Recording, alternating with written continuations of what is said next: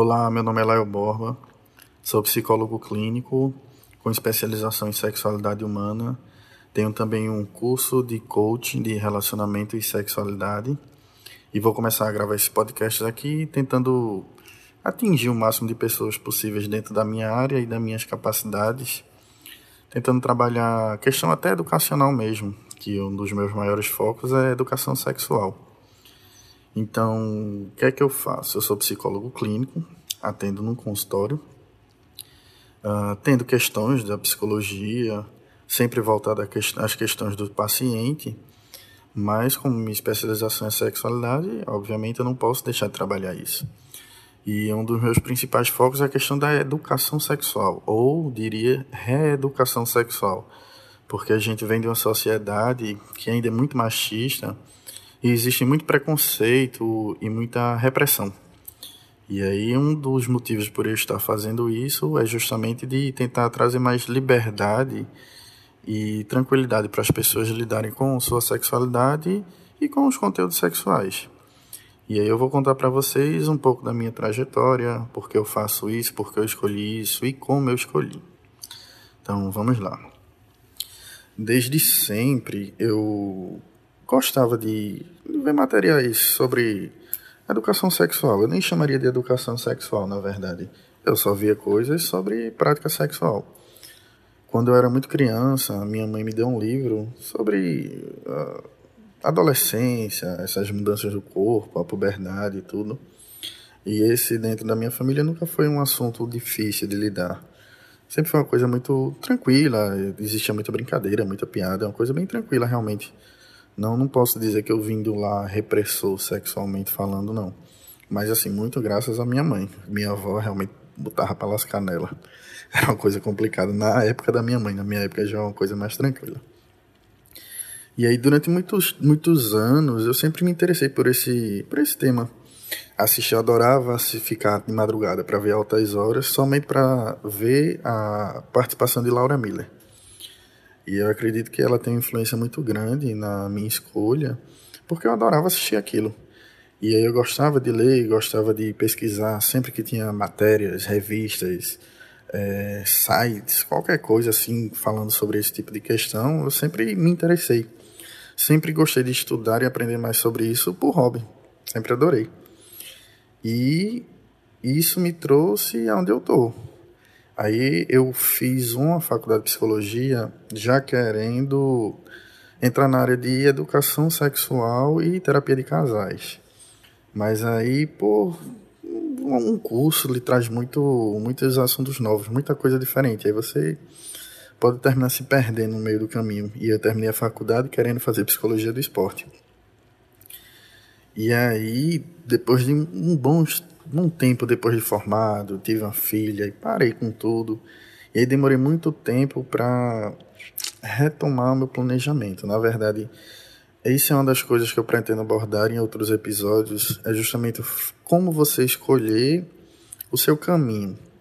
Eu sempre me interessei por conteúdos sexuais, por estudar, aprender e assistir altas horas até que não era mais tão interessante, porque toda vez que alguém se levantava para fazer uma pergunta para Laura Miller, eu já sabia a resposta. Então aquilo tava, eu fiquei meio estagnado. E durante muito tempo eu não soube o por, por onde continuar. E o que é que acontece? É, pelo fato de eu gostar de estudar sobre isso, de aprender, de praticar, eu fiquei preso, eu diria que até um limbo da sociedade, que a sociedade diz que você deve se esforçar, sofrer e correr atrás dos seus sonhos. E como isso era uma coisa muito prazerosa e muito tranquila para mim, eu nunca imaginei que eu poderia transformar, e na verdade deveria transformar isso em profissão. E eu demorei, não diria que demorei muito, mas assim eu gostaria de ter caminhado por esse lado um pouco antes. Mas é uma dica que eu posso dar para vocês é justamente essa. Pensem naquilo que vocês gostam de fazer, o que você perde o seu tempo fazendo, porque na grande maioria das vezes as pessoas vão dizer que você está perdendo tempo. Então, assim, eu quero que eu perdi meu tempo fazendo, procurando livros sobre sexualidade, vendo sites, artigos, programas, matérias, tudo, que aparecesse sobre esse assunto me interessava. Eu gosto de aprender sobre isso, gosto de saber mais sobre isso. E é uma das dicas que eu posso dar para vocês, é justamente essa. Procurem aquilo que vocês gostam de fazer, porque qualquer profissão que vocês escolherem, vocês vão ter, vão ter que ser pessoas que continuam aprendendo, estudando sobre aquilo. Então, se for chato, se for insuportável, como você vai conseguir manter esse ritmo de aprendizado durante a sua vida? Isso vai ser uma porcaria. Você vai se sentir triste, desmotivado, depressivo, sem lugar no mundo, porque você não está fazendo aquilo porque você se sente bem fazendo aquilo ali. Uma das piores coisas que a gente pode fazer é tentar seguir uma carreira pelo dinheiro. Sua vida vai se resumir a pagar contas cada vez mais caras. Você vai conseguir pagar contas cada vez mais caras, comprar coisas cada vez mais caras, mas não vai se sentir realizado. Isso é muito comum, eu nem preciso falar muito sobre isso aqui. Mas voltando à minha questão, essa parte da educação sexual é uma coisa que precisa ser reensinada e repaginada para as pessoas. Elas precisam aprender que a sexualidade delas é livre, não é uma sociedade que vai botar um padrão em cima disso. Na verdade, cada pessoa é que vai saber como é que vai ser o seu relacionamento. Não adianta você perguntar ao outro o que você deve fazer. Você tem que descobrir o que você tem que fazer. Você tem que descobrir o que você gosta. Você tem que descobrir aquilo que lhe agrada. Não adianta pedir isso a outra pessoa. Outra pessoa não está dentro da sua cabeça. Ela não sente o que você sente. Por mais que você queira, se você pode desenhar para a pessoa, ela não vai sentir aquilo que você sente. Isso é fato. Não adianta. Tem aquele ditado que diz: o importante é ensinar a pescar não dar o peixe. Para mim, só dizer que você precisa ensinar a pessoa a pescar não é suficiente. Você precisa ensinar. Você precisa dizer por que ela tem que pescar. Precisa dizer qual o tamanho da vara que ela vai usar, que tipo de isca. Ela vai pescar num rio ou num mar. E ainda, ela vai ter que pescar jogando a isca do lado direito ou esquerdo do barco.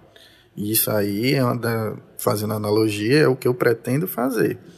Mas daí a pessoa conseguir fisgar o peixe, tirar de dentro da água, saber tratar, assar e comer é com ela.